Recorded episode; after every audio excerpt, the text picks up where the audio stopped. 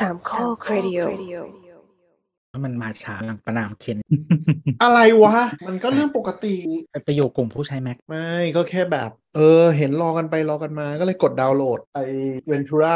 13.5 ไว้ แล้วไม่นึกว่าถ้าแบบฟอร์สให้มันโหลดมันจะบังอัพออโต้เลย ไม่แต่มันจะเด้งขึ้นมาเตือนใช่ใช่มันนับถอยหลัง 60 วิไง แล้วเราก็คือเราก็เห็นอยู่จากห้องข้างนอกห้องไปกดน้ำอยู่ แล้วก็ยืนมองแล้วก็เออกูขี้เข้ามาวันก็ปิ๊บไปอยู่กับไม่ได้เจอกลุ่มคนใช้วันๆก็ถามเพื่อนๆทำความสะอาด Mac ยังไงคะ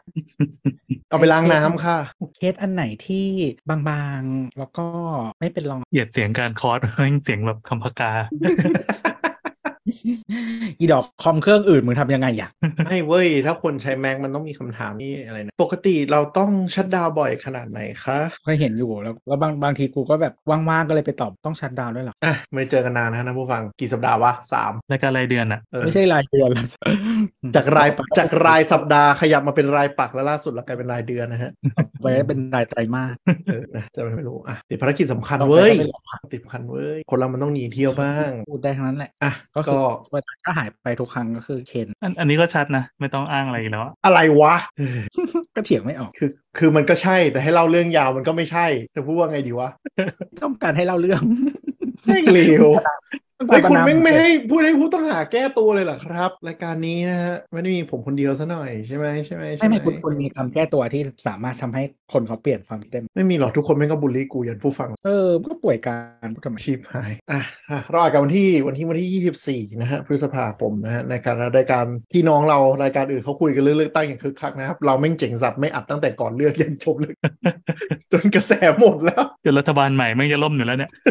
ยังไม่มีรัฐบาลใจเย็นๆยังไม่รู้จะได้มีหรือเปล่าเราเป็นรายการอินดี้นะฮะครับอะเนี่ยมันมีก็ประเทศที่เลือกตั้งหลังเราแป๊บหนึ่งอืมเออแล้วก็ประกาศเลือกตั้งใหม่แล้ว ใช่เดี๋ยวจะมีเลือกตั้งใหม่แล้วเดือนกรกฎาคมนะคือกรีซกรีซคือเลือกตั้งหลังเรา แล้วก็ผลออกมาก็คือไม่มีใครเป็น majority vote เลย และทุกพรรคก็ประกาศจุดยืนว่ากูจะไม่จับมือกับพรรคเขาก็ได้ตั้งร้อยห้าสิบกว่าเสียงนะ จะไม่มี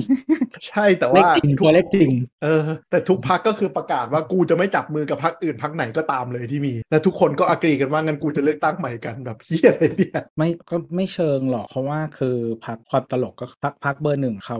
อ่าพักฝ่ายขวาเออเขาตอนที่เขาเป็นรัฐบาลเขาเป็นรัฐบาลปัจจุบันเป็นทัมเบนน่ะเขาแก้กฎหมายว่ารอบหน้าจะเปลี่ยนวิธีการเลือกตั้งอืมอ่าส่วนพักรัฐบาลก่อนหน้านั้น ซึ่งเป็นอืมพักฝ่ายซ้ายเนี่ยซึ่งเป็นพักอืมเบอร์สองอืมเขาแก้กฎหมายไว้เหมือนกันว่าจะเปลี่ยนวิธีการเลือกตั้งอืมซึ่งวิธีการเลือกตั้งที่จะเปลี่ยนครั้งที่แล้วอะคือรอบที่เพิ่งเลือกไปอืมรอบที่เพิ่งเลือกไปเมื่อไม่ถึงเดือนก่อนอืมส่วนอ่ากฎหมายอันใหม่ที่จะแก้วิธีเลือกตั้งอะจะเปลี่ยนกลับไปเป็นเหมือนเดิม โดยจะครั้งหน้าโดยที่ไม่บอกว่าเมื่อไหร่ ก็เลยพรรคจงใจทำให้มีการเลือกตั้งใหม่อีกรอบเลยพรรคที่เป็นเบอร์หนึ่งอะก็เลยเออกะว่าจะหาวิธีทำยังไงก็ได้ให้ยุบสภาแล้วเลือกใหม่อีกรอบหนึ่งอืมซึ่งเพราะว่าวิธีการเลือกตั้งแบบเดิมคือ มันจะมีข้อสำคัญก็คือว่าเออถ้าใครได้เป็นพรรคเบอร์หนึ่งบวกไปเลยห้าสิบเสียงรอบนี้หรือรอบหน้า รอบนี้รอบหน้าอ๋อรอบหน้า เพราะฉะนั้นถ้าพรรคเบอร์หนึ่งได้คะแนนเท่าเดิมเขาก็ได้เป็นรัฐบาล แต่ว่าไอ้พรรคฝ่ายซ้ายที่มันแก้ไว้ตอนนั้นมันคิดว่าแบบวิธีนี้ไม่แฟร์ก็กรีซมันก็ประมาณนี้แหละ คือหมายถึงว่าคนพรรคอันดับหนึ่งมันไม่เคยมีเขาเรียกอะไรนะ แบบคุมสภาได้อะมันก็เลยแก้ปัญหาอย่างนี้แหละมั้งไม่แต่เขาบอกว่าเนี่ยเป็นครั้งแรกที่เออตั้งแต่เป็นประเทศประชาธิปไตยที่แบบอืมรัฐบาลปัจจุบันได้รับคะแนนเสียงอย่างต่ำดีครึ่งคือได้สได้สสเยอะกว่าเดิมอ๋อเยอะกว่าเดิมเหรอใช่ไม่เคยมีมาก่อนแต่ว่าแสดงว่าพรรคเปลี่ยนถ้านับใหม่ถ้านับในแง่ ผลงานด้านเศรษฐกิจอะมันก็เป็นประเทศเดียวที่ลดหนี้ได้อย่างแท้จริง มันจากค่อนหนี้ข้างที่เคยดีเคยเน่าเลยอะว่าเบสเดิมมันเฮี้ยเออพอเบสเดิมมันเฮี้ยมันก็เลยต้องทำไงก็ได้ให้มันดีขึ้นนะคือคือหมายถึงว่าถามว่าคนคือคนมันไม่ได้แย่กว่าเดิม แต่ว่าถามว่าคนแบบมีชีวิตที่ดีไหมก็คือไม่ประมาณนั้เอานหน้ามองว่าปฐมเอาไปแล้วไงก็นะแต่ว่าคนคนก็คงพอใจแหละก็ก็ก็ก็นั่นแหละครับ ส่วนบ้านเราก็นะอะเราอัดกันวันที่ 24 พฤษภานะครับครับเป็นวันพุธนะฮะก่อนที่จะออกอากาศวันที่6อ่าพฤษภานะครับแล้วผมสมาธิสั้นมากแมวแม่งเล่นพลาสติกเลยก็ไม่รู้อ้างเยอะจ้าอ้าวนี่เลื่อนมาคุยอะไรกันดี แล้วเราไม่คนเราไม่คนมาบอกคุณผู้ฟังบอกว่าเราไม่ได้เตรียมคุยอะเอาฟอร์มชิบหายเลยไม่ได้อ่านมาสามสัปดาห์ยังไม่มีคอนเทนต์นี่นี่คืออะไรวะ เราจะทำอะไรนะเรามาอ่าก็นพอดก่อนแคสต์นี่ก่อนหน้านี้เขามีทั้งงานบิวงานอะไร ทั้งงานเกินชื่องานเฮียอะไรวะไอโอกูเกิลเนี่ยกูห่วยห่วยมากเลยอะช่วยจำชื่อไม่ได้เหี้ยมากจำชื่องานกูเกิลไม่ได้เออเดี๋ยวแหละที่งานมันดูห่วยหมดเลยอะอะอะละบิวละบิวดีเหรอไม่ก็ไม่ดีดูยังไงไม่รู้อะเพราะว่าทุกทุกมันคือทุกบริษัทอยู่ในโหมดรัดเข็มขัดกันปะก็ด้วยแล้วก็อาจจะโดนแบบ AI แบบเขาเรียกอะไรนะขโมยซีนไปหมดอะไรอย่างนี้ปะอ้าวก็ Microsoft ไง ก็ใช่ไงก็หมายถึงว่าแบบไฮไลท์ของงานก็คือ AI เออมันมีมีบริษัทหนึ่งที่ไม่รัดเข็มขัด เพราะว่าเขาจ้างน้อย Apple เหรอเออเนี่ยมันกันวอลคอย Apple จนได้ แต่เขา consider consider อันนี้นะ freeze hiring นะ ไม่ไม่คือ hiring freeze กับ layoff มันเออคนละต่างกัสนอยู่กินออกปะเออเข้าใจเออแต่ว่าก็เออคืออย่างอย่างบางบริษัทเนี่ยก็คืออย่าง Amazon เนี่ยก็เขาเรียกว่าอะไรไอ้ new headquarter อะไรนั่นคือไม่เหลือขี้เลย มันไม่นับเลิกออฟนะคือมันก็สะท้อนอย่างหนึ่งแหละว่าการทำธุรกิจแบบ เทคที่แบบจ้างแม่งเยอะๆไว้ก่อน สุดท้ายมันก็ยอมมันทำร้ายตัวเองในตอนนี้ไม่มันมีคนที่มันมาพูดประมาณว่าแบบเขาเรียกว่าอะไรนะเออเหมือนบอกว่ามาทำงานแล้วไม่มีอะไรทำอะคือถ้าอยากอืมมีอะไรทำต้องไปเหมือนแบบ fight เพื่อหางานทำให้ตัวเองทำทั้งๆที่เออก็คือเป็นงานที่เข้ามายากแล้วก็ได้เงินเยอะ แต่ไม่อืมมีอะไรทำเฉยอืมๆเออเหมือนแบบคือบางคนเขาใช้คำว่าบริษัทจ้างมาเพื่อกันไม่ให้คนอื่นจ้างเราไป ใช่ใช่อันนี้อันนี้ก็เขาเรียกอะไรเป็นเป็นคือ tech เนี่ยเวลาเจอเอ่อบริษัทเล็ก ๆ ทีมที่มันน่าสนใจอะมันก็เอาเงินไปฟาดหัวเข้ามาเลย แต่ก็ไม่มี position ให้ทำงาน แต่ก็คือบล็อกเพื่อไม่ให้แบบโดนคู่แข่งซื้อไป บางที acqui-hire มาไม่ได้คิดจะใช้ talent ของทีมที่ hire มาด้วย คือซื้อมาดองอืมอะไรอย่างเงี้ยก็มีหลายแบบซื้อมาดองซื้อมาฆ่าเออพอซื้อมาค่าแล้วก็คือไม่มีตำแหน่งแต่ก็คือแต่คือเอาเงินมากันไว้เพื่อไม่ให้นี่แหละ ไปทำงานบริษัทก็ร้ายอยู่ แล้วก็ทำให้แบบคนกลุ่มนี้บางคนก็คือเหมือนกับถ้าถ้าเขาเรียกอะไรนะ จะลาออกก็ไม่ได้ เพราะว่าคอนแท c t ที่ซื้อมาหรืออะไรที่ซื้อมาอย่างเงี้ยมันไม่ถ้าออกแล้วจะต้องคืนเงินบ้าง หรือโดนค่าปรับอะไรมหาศาลก็เลยเหมือนโดนจ้างมานั่งอยู่ส่วนส่วนใหญ่มันจะอย่างไม่ต้องมีแบบอยู่อีก โดยเฉพาะพวกแบบว่าตัวตัวหลักๆอะ founder อะไรอย่างเงี้ยต้องอยู่แบบสองสามปีอะไรว่าไปเออหรือบางคนก็คือแบบโดนซื้อมาด้วยเงินก้อนใหญ่แต่แรก แล้วหลังจากนั้นก็คือจะจ่ายเงินเดือน underpaid แล้วก็ต้องอดทนรอแล้วถึงจะได้โบนัสก้อนใหญ่อีกนึกออกปะมันก็คือทำให้คนแบบนั่งตบยุงอยู่บริษัทอะไรเงี้ยซึ่งมันมีปัญหาจะได้หุ้นเยอะเออคือเนื่องจากพอองค์กรมันใหญ่มากอะ่ะมันก็เหมือนกับแบบทีม A มี budget ให้จ้างคนเพิ่มอีก 3 คน ทุกคนก็จะแบบเหมือนราชการอะ่ะกูต้องใช้ budget ให้หมดเพื่อไม่งั้นกูจะได้ไม่โดนถามน่าภูมิใจเออกูเลยจ้างคนเข้ามาเพิ่ม แต่ก็ไม่รู้จะให้ทำงานอะไร แล้วยิ่ง to be fair ก็คือพอมันเป็นยุคโควิดมัน work from home กันใช่ปะพอมันไม่ได้มาเจอกันไม่ได้แบบเช็คอัพกันมากๆอะ่ะบางทีก็ไม่รู้ว่าพวกมึงทำงานอะไรกัน ก็มีหลายคนที่แบบที่เขารีวิวกันนะ เต็ม TikTok เต็มเลยเลยก็คือแบบกูทำงานควบ5 6บริษัทแม่งเลย แล้วก็ใช้บอทเขียนงานไว้เพราะนั้นอ๋อแต่แต่ที่ไทยก็มีนะที่มันมีวันนั้นที่เห็นที่มันมีคนหนึ่งเซ้งร้านข้าวมันไก่ครับ เออเพราะที่ทำงานจับได้เพราะขายข้าวมันไก่เออเออ work from home ไงแล้วกูก็คงทำอย่างอื่นไปด้วยอะไรอย่างเงี้ยดันลุ่งอืมนันลุงเขาบอกว่ายังทุกวันยังขายอยู่ทุกวันนะครับขายดี เออเอออ่านอยู่ แต่เหมือนเขาบอกว่ารายได้มันสู้รายได้หลักไม่ได้ ก็เลยแบบเออขายแล้วกัน ก็คือแบบอืมกำไรเดือนละประมาณ3ามสี่หมื่นอะไรเงี้ยยอดขายประมาณ2เท่าไหร่แสนแต่ก็เจ๋ง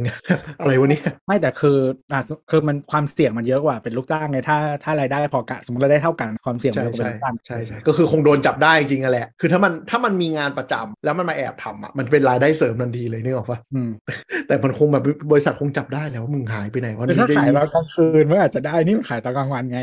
ไม่ต่อให้ตอนกลางคืนน่ะมึงก็ต้องเตรียมวัตถุดิบช่วงบ่ายอยู่ดีปะใช่ใช่งานหนักงานมันหนักใช่แหละอืมใน reddit อะมีเต็มเลยพวกแบบเอ่อทำงานหลายที่อะไรอย่างเงี้ยโดยเฉพาะคือ work from home คือเนื่องจากอย่างอเมริกาตอนเนี้ยเทรนด์มันชัดเจนว่าแบบไม่สามารถ force ทุกคนกลับมาทำงานออฟฟิศทั้งหมดได้แม้กระทั่งบริษัทที่เข้มอย่าง Apple เองก็ต้องกลายเป็นเอ่อ flexible hour มั้งบังคับ 3 แล้วให้ work from home 2อะไรอย่างเงี้ยซึ่งก็กลายเป็นว่าอืมแต่พอมันกลายเป็นว่าแบบเขาหลายบริษัทก็คือ work from home 100%ปุ๊บเราทำงานได้ก็คือรับงานหลายที่หลายบริษัทบลาบลาบลาแล้วกลายเป็นว่าแบบ product roadmap อะแทนที่มันจะมีคิดอะไรใหม่ๆทำอะไรใหม่ ๆ หรือ brainstorm กันได้เงี้ยมันก็หายไปมันก็เลยทำให้มันโดนดองเยอะ ที่ไทยเองตอนเนี้ย recruit อะเวลา recruit โทรมาเขาก็เขาจะบอก condition มาเลยว่าเออเป็นแบบเป็นแบบ hybrid นะคะเออเป็นแบบแบบ on site นะคะอะไรอย่างเงี้ยคือเออแสดงว่ามันมีผลเหมือนกันกับกับคนที่เลือกงานคนก็ก็ก็คนอย่างคุณไม่ใช่เหรอให้ตายไงก็ไม่เข้าออฟฟิศไม่ใช่เหรอก็มันเหนื่อยอะเออนั่นแหละเหมือนเหมือนพอแบบ เหมือนพอไม่ไม่เข้าแล้วอะ แล้วแบบวันที่เข้าคือแบบโคตรเหนื่อยเออไม่ได้คอมมิวมานานอะไรอย่างงี้ใช่ไหมเออใช่ใช่ใช่อันนี้จริง แต่นั่นแหละสุดคือถ้าองค์กรมันสามารถ work from home ได้ทั้งองค์กรอะมันก็ต้องเป็น culture ที่ดีพอแล้วนะแต่ถ้าแบบองค์กรคุณมีคนที่มันมีเขาเรียกอะไรนะตัวปัญหาเยอะอะไรอย่างเงี้ยมันก็จะเหนื่อยหน่อย แต่แต่เทรนด์ก็ค่อนข้างชัดแหละงานแล้วแต่อืมอะไรคือแบบแบบมีมีลูกน้องแล้วลูกน้องนี่ไม่เจอกันเลย น้องมันจะทำ task ไว้ใน task manager ใช่ปะอืมแล้วก็เราก็ไปตรวจทุกวันถึงไหนแล้วทำอะไรบ้างวันนี้ทำบ้างอืมอืมมันแล้วแต่ประเภทงานก็โอเคแต่ว่าก็ต้องรอกันดูกันต่อไปครับ ว่าวงการจะเป็นไงเทคก็ยังมีเล y o อ f เรื่อยๆนะในในเอเชียก็เริ่มมีแล้วเริ่มเริ่มผลกระทบเริ่มไหลขึ้น ก็ hiring freeze นี่ตั้งแต่ต้นปีแล้วมั้ง แล้วก็เริ่มได้ยินแล้วว่าเออกกลางปีนี้อาจจะเล y o อ f กันในหลายบริษัทลักษณะงานในเอเชียบางทียังไงนะเออมันไม่ค่อยมีงานที่เป็นแล้วแต่สายแต่ว่าเออมันไม่ค่อยมีงานที่เป็นแมวไอหรือหรืออะไรอย่างนั้นมากเท่าอืมอืมก็ก็คืออย่างสมมติถ้าเป็นบริษัทซอฟต์แวร์ถ้าไม่ใช่เบสถ้าไม่ใช่base ที่นี่จริงๆอะอืมมันก็จะเป็นแนวแบบเออ sales office มากเออก็ก็จะมีพวกบริษัทฮาร์ดแวร์บ้าง ซึ่งที่ไทยก็ไม่มีแต่เราคิดว่าเขา lay เพราะว่าเพราะว่าบางทียอดขายมันตกกันหมดด้วย แล้วก็ต้องการคุม cost control ด้วยแหละก็จริงๆ อย่างฮาร์ดแวร์ยอดขายก็ตกก็จะนี่คือแท็บแท็บเล็ตยอดตกตลอดอืมตั้งตั้งแต่โควิดคอมก็ทรงมันมันคือคนมันโดนบีบบังคับให้ซื้อใหม่ตอนโควิดเยอะเกินไปไงแล้วกลายเป็นว่าพอ post โควิดก็เลยแบบยอดขายเลยไม่ค่อยกระเตื้องเท่าที่ควรจะเป็นๆก็ตอนนั้นใครขยายกำลังบางทีบริษัทพวกนี้มันจากประสบการณ์ที่เคยทำงานมามันก็โง่กว่าที่คุณคิดอะคือหมายถึงว่าแบบยอดขายโตปึ๊บแล้วก็แบบ projection ปีหน้าคือต้องโตจากที่มันโตเป็นพิเศษตอนเนี้ยแล้วก็ invest ไม่คือบางทีคุณทำ KPI เป็น static ว่าเออต้องยต้อองดขายโตจาก 5%จากปีที่แล้วอะไรอย่างเงี้ยใช่ใช่มันคือเราเคยดูดูดีลตอนปี 2011 ที่น้ำท่วมประเทศไทยน้ำท่วมใหญ่อะนะแล้วก็ con mat โตมากปี 2012 ยอด new high กันหลายที่เลย แล้วมันก็มีหลายบริษัทเว้ยที่แบบ เฮ้ย ยอดพอ2011 2012 new high เว้ย งั้นเราต้องขยาย capacity แล้ว 2013 14 คือแบบกินทุนตัวเองชิบหาย โดนโซฮุยกินหมดอะไรอย่างเงี้ยก็มีหลายหลายแบบเช่นแบบเออบางทีพวก middle manager บางบางคนมันก็ก็หลอก KPI นะโอ้ยปีนี้กูถึงแล้วกูยกยอดไปปีหน้าไปทำละสิมันจะได้แบบ ปีหน้าจะได้ไม่ต้องไม่ต้องไม่ต้องพยายามมากไง ถึง KPI ใช่แล้วที่ใช่จะเอาบนบนทำมันก็ไม่ได้เพิ่มหรอกใช่เออหรืออย่างบางทีการที่แบบเล y off ในกิจการบ้านเราที่แบบอาจจะไม่ได้กระทบมากแต่ก็ lay เพราะว่านโยบายก็คือแบบอะทุกออฟฟิศให้ไปลดต้นทุนมาลดอะไรอย่างเงี้ย cost เออซึ่งแบบ บางทีก็คือถ้าแบบ country manager ไม่เก่งพอที่จะไป fight regional อะก็จะไปยอมทำตามเขานึกออกปะอืมทั้งทั้งๆที่แบบยอดขายมึงไม่ได้กระทบอะไรเงี้ยมึงจะไปทำตามเขาทำไมวะเออก็จะอ้างว่าแบบอ๋อมันเป็น direction มานู่นนี่นั่นซึ่งบางทีมันก็ตลกนะฮะชีวิตคนเราไม่แน่นอนเหมือนพอดคาสต์ TECHJOCK เหมือนกันครับตอนนี้เมนเข้าสู่ phase ไม่แน่นอน เออเออหยุดที่สัปดาห์ที่แล้วที่หยุดไปก็ไปขับเช่ารถที่ญี่ปุ่นขับรถสนุกอะยังไงไม่ก็เช่ารถเดี๋ยวนี้รู้สึกว่ามันง่ายขึ้นเว้ยคือเนื่องจากแบบรถเช่ารุ่นหลังๆอะมันก็มี CarPlay กับ Android Auto เหมือนเกือบทุกเจ้านึกออกปะอืมคือสมัยก่อนก็คือ ETPS ติดรถที่แม่งให้มาก็คือมันมันชัดชัดส้นตีนมากอะคีย์ก็แบบไม่สะดวกไม่สะดวกอะไรเงี้ยพอมันมี Google Map แล้วแบบเออแม่งไม่ยากเลยว่ะทุกอย่างง่ายขึ้นพันเท่า แล้วอย่าง Google Map ญี่ปุ่นก็คือแม่งโคตรดีอะคือสมมติเรากดไปสถานที่ท่องเที่ยวอะไรก็ตามใช่ปะมันไม่ได้พาไปที่นั้นเว้ยมันพาไปลานจอดรถที่ใกล้ที่สุดของที่นั่นให้อืมแบบเออฉลาดดี ขับง่ายอะไรอย่างเงี้ยเดี๋ยวอันนี้หมายถึงเฉพาะในรถปะหรือว่ามือถือก็ด้วย เออไม่รู้แต่เราเลือกมือถือโหมดด้วยครับมือถือด้วยกดกดโหมด driving อะใช่เออถ้าโหมดไดวิ่งมันก็เป็นที่จอดถ้าโหมดเดินมันก็อ๋อเหรอสะดวกมากคือแบบเออสะดวกมากเช่ารถญี่ปุ่นแบบเสียบ เราเช่าก็คือเป็น Prius ตัวใหม่ ตัวที่หน้าตาเหมือน Ferrari เลยนะที่เขาล้อกันนะก็มี Android Auto มี CarPlay ในรถมาเลยอืมก็เสียบปุ๊บใช้ได้เออแล้วก็ปรับ UI ก็คือเป็นภาษาอังกฤษได้หมดเลย ถึงแม้จะนั่งงมกับคนเช่ารถอยู่ประมาณหลายนาทีอยู่ต้องปรับตรงไหนก็เอามือถือมาแปลก่อนดิ ใช่แต่ว่ามันคือคือนึกออกไหมว่า instrument cluster ของของบริษัทรถ มันจะรกจนแบบ ไอ้เหี้ยอะไรอยู่ตรงไหนวะเนี่ยเราเข้าไปแบบ setting อ้าวเข้าไปใน setting อ้าวไม่งไม่มีอยู่ในไหนวะ อยู่ในอ้าวอยู่ใน display แล้ว UI หาอะไรของมันวะเนี่ยแต่ก็ไปเช่าขับรถฟินดี แล้วก็คือรู้สึกว่าแบบกฎจราจรที่นั่นก็คือ ตอนแรกก็งงๆนิดหน่อย แล้วก็ฝ่าไฟแดงด้วยรอบหนึ่งดูไฟผิด คือ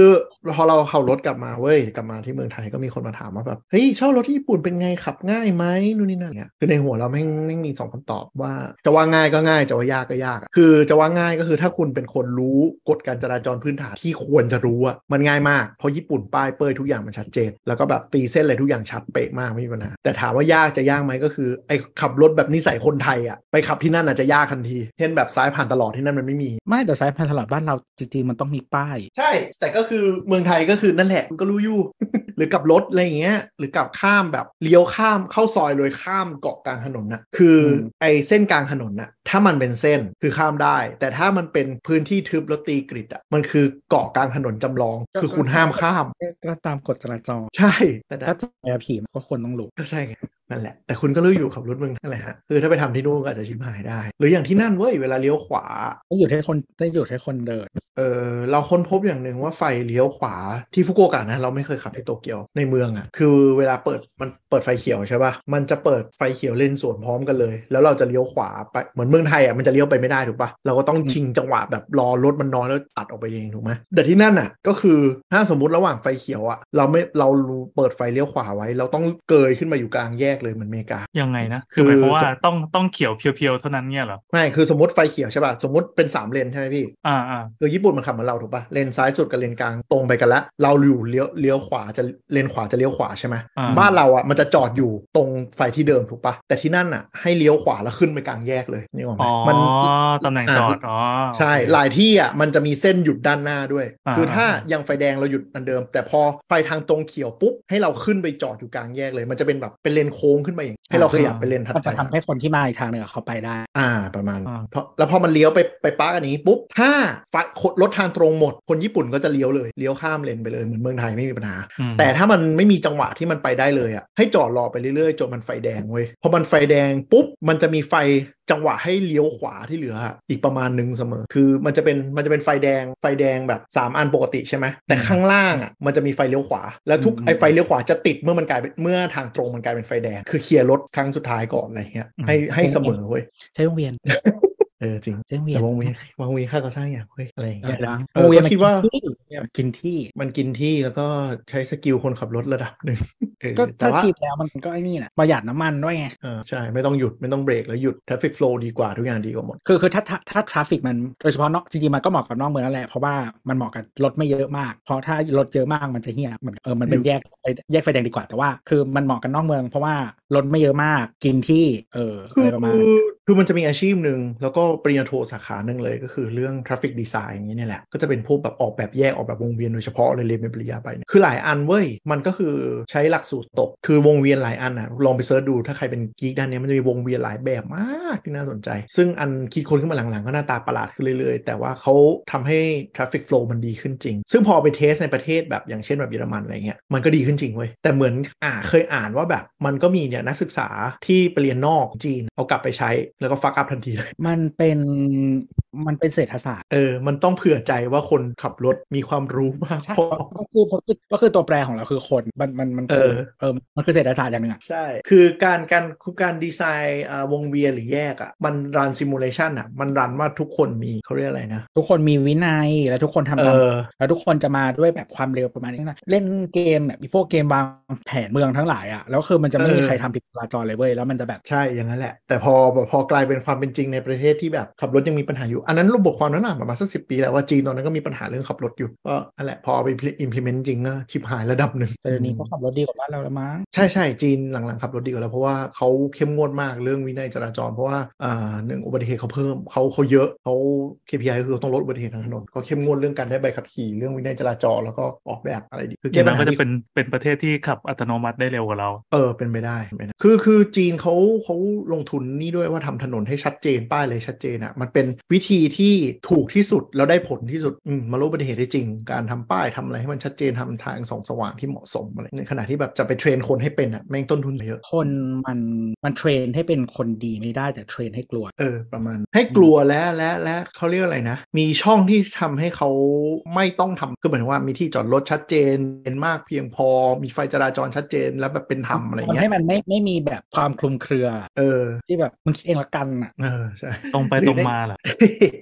คือหมายถึงว่าถ้าถ้ามันคลุมเครือเมื่อไหร่อะแต่ละคนอาจจะตีความไม่เหมือนกันนี่ไงเพราะว่าศีลธรรมหรืออะไรก็ตามที่ที่เรามีอยู่ในตัวกันอะมันวัดมันวัดค่าไม่ได้อะใช่ใช่แล้วความแฟร์ด้วยก็คือแบบอย่างถนนบ้านเราก็จะมีบางแยกที่มันแบบไฟแดงฝั่งหนึ่ง300วิอะไรอย่างเงี้ยคนมันก็จะรักไก่กันมากขึ้น ถ้ามันไม่ได้แบบมานั่งเอาข้อมูลไปวิเคราะห์จริงๆกับการใช้งานคนบนถนนก็เหมือนที่แบบแบบว่าคนญี่ปุ่นมีวินัยมาอยู่เมืองไทยก็คือเฮี้ยหมดอืมเสพติดความสะดวกคือมัน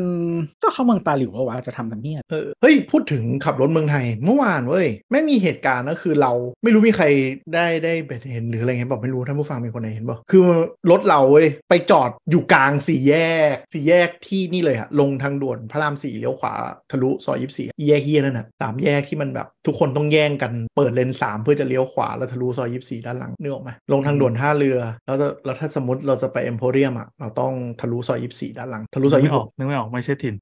คืออย่างนี้มันเป็นพอเราลงมาจากทางด่วนปุ๊บตรงท่าเรือใช่ไหมมันจะมีแยกหนึ่งก่อน แล้วตรงไปมันจะเป็น 3 แยก 3 แยกเนี้คือไปเจอพระรามสี่ถ้าใครขับรถเส้นนั้นประจำก็คือ คนอะมันจะเลี้ยวขวาเยอะกว่าเลี้ยวซ้ายมากเพราะเลี้ยวซ้ายมันไปคลองเตยเลี้ยวซ้ายไปทางแยกศูนย์ประชุมอะเลี้ยวขวาเนี่ยมันมีสองเลน แล้วคนไทยจะชอบเปิดเลนซ้ายเพื่อเลี้ยวครบสามเลนบ่อยมากอ๋อนึกออกปะอ่าเออพอเปิดคือคือเลนซ้ายเลนซ้ายสุดมันห้ามเลี้ยวขวานะมันบังคับเลี้ยวซ้าย แต่ก็นั่นแหละคนไทยก็เปิดเลนแบบเป็นกองทัพทีนี้สิ่งที่เกิดขึ้นก็คือ พอมันเปิดเลนกันเว้ยแล้วปลายทางที่เราเลี้ยวไปอะมันมีแค่ 2 เลนนึกออกปะสิ่งที่เกิดขึ้นก็คือทุกคนก็จะเบียดอัดอัดกันเข้ามา แล้วเหยื่อก็จะเป็นเลนกลางเสมอ เพราะถ้าคนเลนคนเลนกลางมันไม่กล้าไอเลนซ้ายที่คนคนคนเชี่ยที่มันเปิดเลนซ้ายทั้งหลายอะมันจะยิ่งกล้าเบียดนึกออกปะอ่าอ่าอ่าแล้วเราก็อยู่เลนกลางเว้ยพอเราออกไปปุ๊บก็คือไฟมันเขียวละประมาณ 5 วิอะรถเราออกจากแยกไปละไอเลนซ้ายแม่งปาดมาเปียดบังปุ๊บบังเราบังรถเราอยู่กลางเลน ตอนนั้นไฟเขียวน่าจะเหลือประมาณ 2 วิอะไรเงี้ยแล้วพอมันเหลือไฟเหลืองอะผมไปต่อก็พ้นนึกออกปะคือมันรถมันกำลังไหลแล้วมันตัดรถด้านหลังแล้วนึกออกไหมรถมันจะเริ่มไหลไปได้แล้วพอแม่งเหลืองเว้ยแล้วมันต้องมีดีเลย์ประมาณ 5วิกว่าไฟฝั่งมันจะเขียวถูกปะใช่เออกองทัพมอไซค์มันไม่สน มันออกมาล้อมรถผมเลยแบบพรึบแล้วผมก็กลายเป็นรถหนึ่งคันที่จอดอยู่กลางแยก แล้วรถรถเก่งก็ไปไม่ได้แต่มอไซค์คือสวอมแบบทุกทิศทุกทาง พอพอมอไซค์ที่มันฝ่าไฟแดงมา มันไหลแบบไหลเหมือนมดอะนึกออกไหมมดที่ล้อมล้อมตัวแมงสาบอะไรสักอย่างอะเลยไปปุ๊บอีมอไซค์ข้างหลังผมที่เห็นว่าเนื่องจากรถรถผมอะบังไอทางที่มาอีกฝั่งหนึ่งที่ไฟเขียวอยู่มาไม่ได้แล้วเพราะรถผมอยู่กลางแยกเลยแล้วล้อมด้วยมอไซค์ใช่ปะไอมอไซค์ทางผมก็ลักไก่ออกมามั่ง แล้วมันก็กลายเป็นแบบเฮียอะไรก็ไม่รู้ที่แบบมอไซค์แม่งวิ่งกันเป็นแบบกองทัพล้อมรถผมโคตรเฮียแม่งแบบไม่ใช่ความผิดกูเลยอะไม่ใช่ความผิดอะไรกูเลยอ่าไม่มีรถยนต์คันอื่นเหรอไม่มีเป็นผมคันเดียวจอดอยู่ตรงนั้นเลยเว้ยอ๋อเพราะว่ามอไซค์มันฝ่าไฟแดงมาปาดหน้าผมหมดแล้วไอ้รถรถที่เหลือมันไปหมดแล้วเออแม่งแบบแย่มากคือคือถ้าใครมาเห็นทีหลังก็จะกลายเป็นว่าแบบไอ้เฮียรถคันนี้มันทำเฮียอะไรของมันวะดูเป็นตัวโง่นะเออดูโง่ดูดูทุเรศทันทีแบบเฮ้ยมึงทำอะไรอะไรอย่างเงี้ยก็คือถอยก็ไม่ได้เพราะมอไซค์ก็ล้อมหน้าล้อมหลังแล้วทุกมอไซค์ก็ไอจังหวะที่แบบมอไซค์ทางที่เรามาที่มันไฟแดงกันตั้งน้ำก็เอ้ยเห็นว่าแบบไม่ไม่มีรถมาหรอกก็ลักไก่ล้อมันเป็นกองdeadlock เออโคตรเร็วอะแล้วเรากลายเป็นคนเหี้ยเลยเพราะแบบไปจอดคาอยู่กลางสี่แยกจนรถสองฝั่งแม่งไปไม่ได้เว้ยไม่ได้ความผิดกูโอ้โหแล้วแล้วไอไอเซนเซอร์เทสลาแม่งก็ร้องเหมือนเหมือนผีเข้าอะอ๋อแม่งร้องเหมือนผีเข้าเลยแบบตุ้งตุ้งตุ้งตุ้งตุ้งแบบตลอดเวลาอะไรอย่างเงี้ยเหี้ยมากไอคนที่เอาไปอ่านข้อมูลกองน้ำคงช็อกมันมันเกิดอะไรขึ้นวะอืมจริงแบบอะไรวะเนี่ยกองทัพมดเหรอคือมันมันมีข้อมูลที่มันจะเหมือนสแกนได้ประมาณ 6-7 คันนะพอมันเกินปุ๊บมันจะเริ่มแบบเป็นผีเว้ยมันจะตกใจอย่างมากมายอะนั่นแหละกลับมาขับรถที่ญี่ปุ่นครับจะเล่าให้ฟังเออว่าว่าเช่ารถอะมันก็สะดวกดี แล้วก็แบบทำเช่าผ่านหลัก ๆ แบบมันมีโตโยต้านิสสันอะไรอย่างเงี้ยก็อันนี้เดี๋ยวได้ผ่านผ่านแพลตฟอร์มอะไรอะเว็บเลยโดยตรงของอะไรอะของโตโยต้าอ๋อเหรอตอนแรกตอนแรกเช่านิสสันไปแต่ว่านิสสันมันแบบมันเลือกรถไม่ได้คือแบอ๋บโตโยต้าเขามีไอ้แบบนี้ให้เลยใช่โตโยต้าเพิ่มตังค์ประมาณ 2,000 เยนมั้งเลือกรุ่นรุ่นรถได้เลยอ่าซึ่งก็แบบในฐานะแบบ motorhead เราก็อยากแบบเช่าขับรถที่เราอยากขับนึกออกปะไม่มันจัดรถที่อะไรมาก็ไม่รู้เลยเลยยอมจ่ายไป คือก็ขับดีนะพิวสภายในสวยดีเลยแต่เออแต่รถแม่งอืดขับไม่สนุกเลยพี่รู้ใช่ตัวใหม่ปะพี่ตุ่นนตัวใหม่สเลขึ้ยนตัวใหม่ใช่ใช่ใช่สวยสวยสวยคือทุกอย่างแม่งสวยเลยจริง คือถ้าเป็นคนขับรถแบบเอาไปเถอะขับอะไรเงี้ยก็ดีแต่ถ้าคนเป็นคนแบบอยากขับหน่อยรู้สึกจังวะไม่เน้นแต่ประหยัดแหละรถส่วนใหญ่ที่นั่นมันโดยทั่วไปมันเครื่องเล็กกว่าบ้านเราหรือเปล่ารถบนหถนึ่งนจุดนหนึ่งจุดห้ามั้งสามสูงไม่แน่ใจไม่ได้เช็คสเปคเลยไม่ก็มีรถเคคาร่วมถนนเหมือนกันตอนแรกว่าจะเช่าเคคาแต่แบบคิดไปคิดมานั่นเคียนคาแล้วกูขึ้นเขามันจะไหวไหมคืนได้เออว่าไม่ไม่คือเหมือนเวลาคนในพันทิปถามแบบคาเมล่าขึ้นเขาได้ไหมอะไรอย่างเงี้ยขับสได้วิฟไหมสวิฟแล้วเมื่อก่อนเขาก็ขับไดฮัตสุกันเครื่องเฮี้ยเท่าไหร่เองเมื่อกี่ปีมาแล้ว ถึงเครื่องเท่ามึงกำลังก็น้อยกว่าเยอะมึงก็ยังขับได้เลยจริงแต่ต้องแต่ต้องส่งเรียนขับไปเรื่อยๆไม่ไม่แต่ว่าแต่ต้องเกียร์ต้องเกียร์ส่งมันอะออเกียร์รถใหม่ๆ โดยเฉพาะแบบเกียร์ออโต้แล้ว CVT อะไรพวกเนี้ยอืมมันมันเลียยากว่ะมันเลียยากไหมมันเลียง่าย แต่มันจะมีจังหวะที่มันแบบเราเรากระแทกให้มันขึ้นไปอะอาจจะไม่ไม่เขาเรียกอะไรวะคือรถบางรุ่นมันเหมือนไม่มีเกียร์ต่ำใช่ มันจะรู้สึกเหมือนไม่มีเกียร์ต่ำแล้วเหยียบเหยียบลงไปเราต้องเหยียบเยอะมากเพื่อให้มันส่งแรงขึ้นไปอืมก็คือเหมือนบางรุ่นมันจะมีเหมือนโหมดแบบเกียร์แล้วแต่เกียร์ต่ำชื่อเรียกชื่อไม่เหมือนกันด้วยอะเอออ่า B L อะไรอย่างเงี้ยอย่างนั้นอะมันก็จะใช่ใช่โอเคหน่อยแต่ว่าถ้าไม่มีมันก็ต้องแบบพยายามในการเรียนรู้เพื่อจะอืมได้นิดนึงเวลาขึ้นมันมีดอยมันมีแหละ แต่มันต้องเขาเรียกว่าต้องส่งกำลังรถเป็นไงถ้าเครื่องกำลังน้อยไม่ใช่มึงไปเบรกอยู่กลางตรงชันแล้วก็กะจะกดคันเร่งไปต่ออะไรเงี้ยมันก็ไม่ไม่ไหวไม่แต่ว่าหมายถึงว่าแบบ คือถ้ามันไม่ได้สถานการณ์การขับปกติมันจะมีความมันต้องมันต้องต้องเรียนรู้ในการทำแบบเนี้ยอะไรอย่างเออนิดนึงคือคือถ้ามีเกียร์ถ้าเลือกได้เลยมันมันก็จะเหมือนกับว่า โอเคไม่ไม่ไม่ต้องไม่ต้องใช้การเรียนรู้มากเท่าอืมคือตอนแรกว่าจะเช่า kei car อ่าเผื่อท่านผู้ฟังไม่ทราบ kei car นะครับคือรถเครื่องประมาณเท่าไหร่หกร้อยหกสิบซีซีป่ะไม่ถึงไม่ถึงพันอะเออคือลองน่ารักอะน้องวิ่งด้วยความเร็วประมาณแบบร้อยเต็มที่ประมาณร้อยี่สิบนิดเมืองไทยก็มีคนขับเยอะแยะเคคาคือ K E I แล้วก็คาๆอ่า K K E I แล้วก็คาสอ่าขนาดเครื่อง 660ซีซีครับเอ่อความอ่ากำลังแรงม้าไม่เกิน 64 แรงม้า ก็ก็ก็เฮียกว่าสวิฟอีกอะมาเมื่อเมื่อก่อนเขาก็เคยมีเครื่องร้อยซีซีด้วยเด้อร้อยซีซีเล็กเล็กกว่า 100cc คลิกอะเล็กกว่า Honda คลิกอะ มันสมัยแบบหลังสงครามโลกเนี่ยไปนั่งเปิดข้อมูลมา มันคือไม่มันคือก็รถรถรถกระป๋ออะใช่ไหมแต่แบบก็เดี๋ยวนี้มอไซค์เขาเครื่องคือไม่ใช่มอไม่ใช่ถ้าไม่ใช่บิ๊กไบค์อะเออมอไซค์ที่มันแพงขึ้นมาหน่อยอืมเต็มที่มันก็สามสามร้อยกว่าแล้วเด้ออืมนี่มอไซค์แรงภาษีแพงด้วยมึงจะขับที่อะไรมันมีเออมันมีคนไปปลูกสังคานิยมด้วย ว่าซื้อเครื่องเนี่ยแบบเวฟร้อยอะไรอย่างเงี้ยอุ้ยรถไม่แรงก็เลยซื้อรถรายได้คนเพิ่มขึ้นด้วยเออผ่อนกันง่ายขึ้อนย่างด้วยแหละอย่างคือสมัยก่อนอะอย่างอย่างไซส์ประมาณคลิกหรืออะไรประมาณเนี้ยมันเครื่องมันร้อยสิบอืมแล้วก็แบบพอมาเป็นร้อยยี่ห้ารู้สึกแรงมากกูไม่เข้าใจเหมือนกันอะแต่กูไม่ได้ไม่เคยขับมอเตอร์ไซค์ไงแต่กูไม่เข้าใจเหมือนกันว่ามันแรงขนาดนั้นเลยขึ้นมายี่ยี่ห้าสี่เฮ้ยขึ้นมา25ซีซีต้อง25เปอร์เซ็นต์นะครับเออเอออะแต่ kei car ถ้าใครไปญี่ปุ่นนะครับก็คือรถที่มันป้ายทะเบียนสีเหลืองเขียนง่ายๆเลยแล้วทรงมันจะกล่องๆน่ารักน่ารักหน่อยนั่นแหละ ตอนแรกว่าจะเช่า kei car ครับเอาเข้ามาป้าพวกนิสสันอะนิสสันชื่ออะไรวะ Cube เออไม่ใช่ Cube Cube ไม่ใช่ kei car นะ Cube น่าจะเป็นมันใหญ่กว่านั้นใช่ไหมอืมเป็น B-seg เคยเห็นฮอนด้าเลยวะฮอนด้าชื่ออะไรวะเอ็นเออใช่ไหมเหรอ N-Box อะไรอย่างเงี้ยเออแต่แต่ว่าเออมันก็น่ารักดีแล้วก็จุดีนะกินน้ำมันไม่เยอะอะไรอย่างเงี้ยแต่ก็คือพอไปอ่านใน reddit ฝรั่งมาว่าแบบ คือเราจะต้องมีขึ้นไฮเวย์ข้ามเกาะไปเลยไงวันสุดท้ายรีบกลับมาคือรถอะไรเงี้ยเขาบอกว่าคือประสบการณ์ขับ kei car บนไฮเวย์มันนรกมากมันเร่งไม่ขึ้นมันช้าอะไรอย่างเงี้ยโอเคไปไปแบบจ่ายตลอดแต่ตอนไฮเวย์ขากลับเราก็มี kei car ซิ่งนะเว้ย ไม่รู้มันไปแอบโมอะไรป่ะไม่ขับโคตรเร็วเลยร้อยสี่สิบได้อะ kei car เฮียไม่รู้วิ่งแบบฟูดอะไรไม่รู้มันไปแอบโมหรือไปทำอะไรกับรถเปล่ามันหรือตีนมันถึงจริงก็ไม่แน่กว่าใจจะไล่ขึ้นมาถึงต้องไอ้นี่มากเลยใช่แล้วรเขาถเก่มังนต้านลมต้านลมด้วยนะใช่รถมันต้านลมมันเป็นกล่องๆเขาขับเก่งมากคันเนี้ยคือน่าจะเป็นแบบสิ่งนักซิ่งอะแต่ประมาณว่าพาลูกไปเที่ยวอะไรอย่างงี้มั้งไม่รู้เหมือนกันขับโคตรเร็วเลยที่ญี่ปุ่นก็คือขับรถอะกฎหมายความเร็วมันไม่ strict เท่าไหร่เอออันนี้เซอร์ไพรส์นิดนึงอ้าวเหรอเออก็คือก็คือคืออย่างนี้เวลาเราจะไปเช่ารถขับต่างประเทศอะพยายามคือเวลาอ่านตัวเว็บตัว Official อะโอ้ยกฎมันจะเยอะแยะเลยแบบห้ามนู่นห้ามนี่ห้ามนั่นใช่ไหมสิ่งดีที่สุดอันนี้ทุกประเทศนะ ไป search reddit หรือพวก TripAdvisor ดูว่าคนอยู่กับคนขับจริงๆอะเขาพูดประมาณ ญี่ปุ่นเป็นประเทศที่ป้ายจำกัดความเร็วเยอะมาก แต่คนที่นั่นแม่งก็ขับเหมือนบ้านเราเลย คืออย่าเร็วแบบน่าเกลียดสมมติป้าย120อย่างเงี้ยขับ 130 140 ได้อ่าอืมคือทางคือวิธีที่สุดคือนี่แหละดูคนอื่นขับประมาณไหนแล้วขับตามเขาซึ่งก็คือประมาณนั้นกัน แต่ก็คือมันก็มีบอกว่ามี section ที่โดนก็คือโดนค่าปรับอ้วกอยู่เหมือนกันเป็นแสนเยนเลยโอ้ระวังใช่ใช่ใช่